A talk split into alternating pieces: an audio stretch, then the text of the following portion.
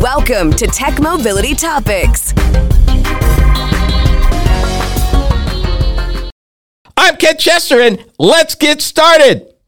To add your voice to the conversation, be it to share an opinion, ask a question, or suggest a topic for future discussion, call or text the Tech Mobility Hotline. That number, as always, 872-222-9793, or you can email the show, talk at techmobility.show. That's talk at techmobility.show, and that will bring you into contact with us. And yes, we do respond to our emails.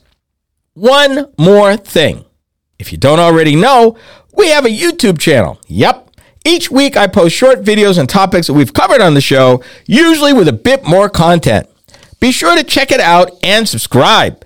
We're on track to reach our goal of a thousand subscribers by the end of the year, but we need you. Thank you in advance for your support. From the Tech Mobility News Desk. I like to talk about different things from time to time, and this one's not going to excite you much, but it's something we need to talk about. And we're, we're going back into the trucking fleets for a minute. And if you are a trucking firm right now in the United States, you're probably at the beginning of what the trucking industry calls the messy middle. And what that means is they've been running internal combustion engine vehicles for years. They can tell you more about diesel fuel, diesel engines, stuff like that to a lesser degree, gasoline engines and you know maybe a smattering of other things, but mainly diesel. They know that the industry is in the throes what we're calling decarbonization. Basically, they're getting the carbon out, they're getting the uh, greenhouse gases out. They're trying to be sustainable, get cleaner. For some folks, that is battery electric vehicles. For some folks, that is fuel cell electric vehicles. But for others, where because of infrastructure, fleet needs, uh, duty cycles, whatever, right now, where the industry is, and maybe where their pocketbooks are, they may not be in a position to go electric or to go fuel cell. If you're a trucking company or a private fleet of vehicles that needs to decarbonize and you're trying to do it uh, without laying out hundreds of thousands, if not millions of dollars, what do you do? You may have seen the commercials on TV, and I th- kind of poo pooed them until I saw an article in Fleet Owner magazine that went into a little more detail. And here's the title More fleets are finding alt fuel success with propane. So let's be clear a minute. Propane is still a carbon based fuel. Let's not get that twisted. It's a hydrocarbon. However, like natural gas, it is probably the lightest of all, with it a lot of it engineered out. The only problem with propane is while from an emissions and pollution standpoint is way cleaner, it still yields a greenhouse gas.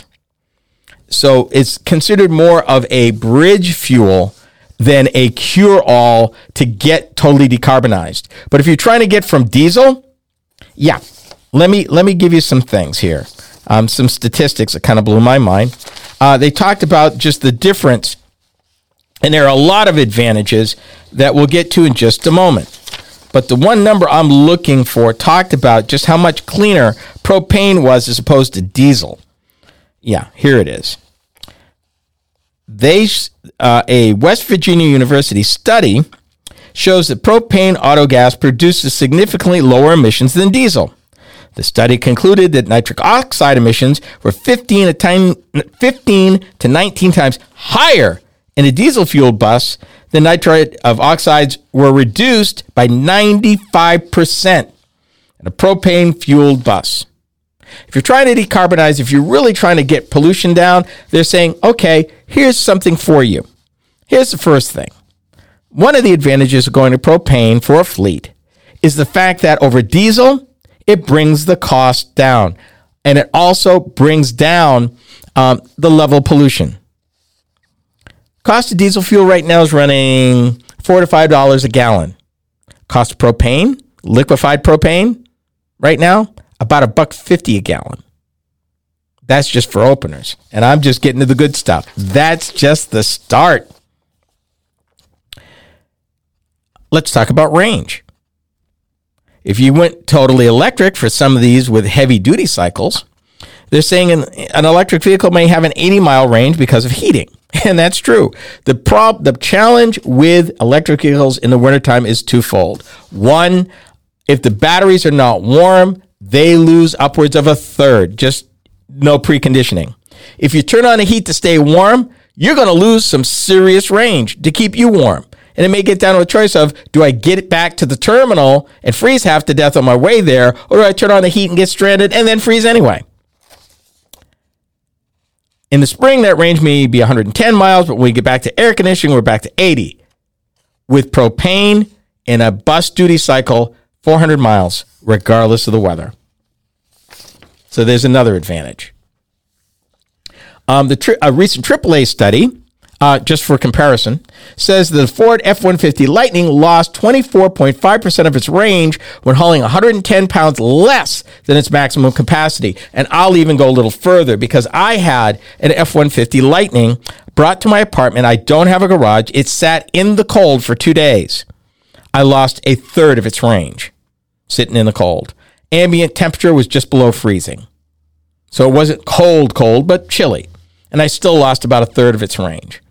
From about it went from about 210 to 165 miles, I think, a range. So yeah, that's a thing. And that's not me getting in turning on the heat. That's just the truck sitting there when I started it. Again, comparison with electric, charging infrastructure, planning, plaguing its development, the layout of cost. Again, talking a small private fleet of vehicles. You may not be there yet. Propane auto gas, also known as LPG liquefied petroleum gas, is considered a near zero emission energy solution.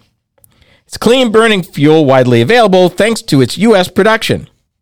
And according to the Propane Educational Research Council, propane auto gas produces 43% less greenhouse gas emissions than grid generated electricity.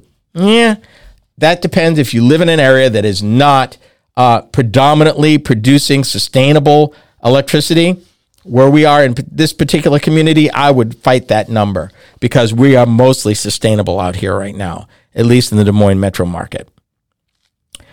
Definitely lower emissions in diesel. We just talked about that. Here's something that you may not know. According to the, the State of Sustainable Fleets 2023 market brief, and this is a from Clean Energy Consultants Gladstein, Neandross and Associates, and I quote, Propane engines on the market today already meet stringent new engine emission levels of EPA's Clean Trucks Plan and California's low nitrics of oxide omnibus. That alone is enough to pique the interest of fleet owners facing these strict regulations. And then again, I told you, along with the national average cost per gallon of diesel fuel, according to this study, was 424 compared to propane, which consistently hovers around a buck 50. So you're getting 250 a gallon benefit right there. Average diesel truck maybe gets five, six miles a gallon. Yeah, it doesn't take tremendous math, but I'm saving the best for last. Here it is.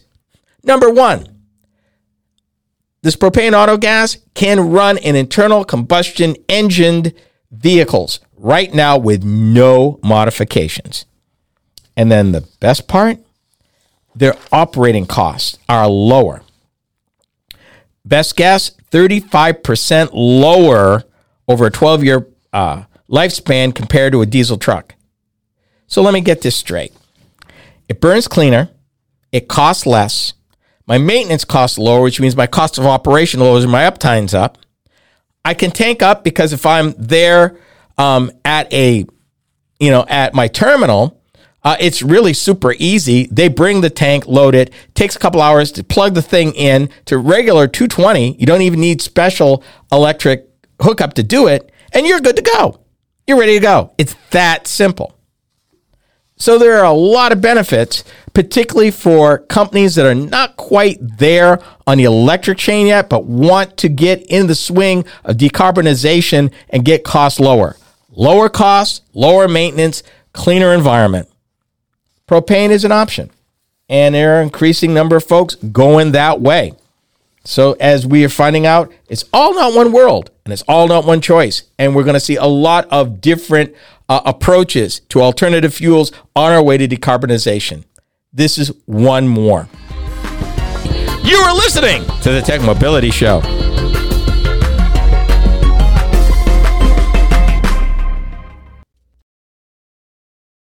Are you tired of juggling multiple apps and platforms for meetings, webinars, and staying connected? Look no further than AONmeetings.com, the all-in-one browser-based platform that does it all. With AON Meetings, you can effortlessly communicate with clients, host virtual meetings and webinars, and stay in touch with family and friends, all in one place and for one price. Here's the best part. You can enjoy a 30-day free trial. It's time to simplify your life and boost your productivity. AONmeetings.com, where innovation meets connection. Get started today and revolutionize the way you communicate.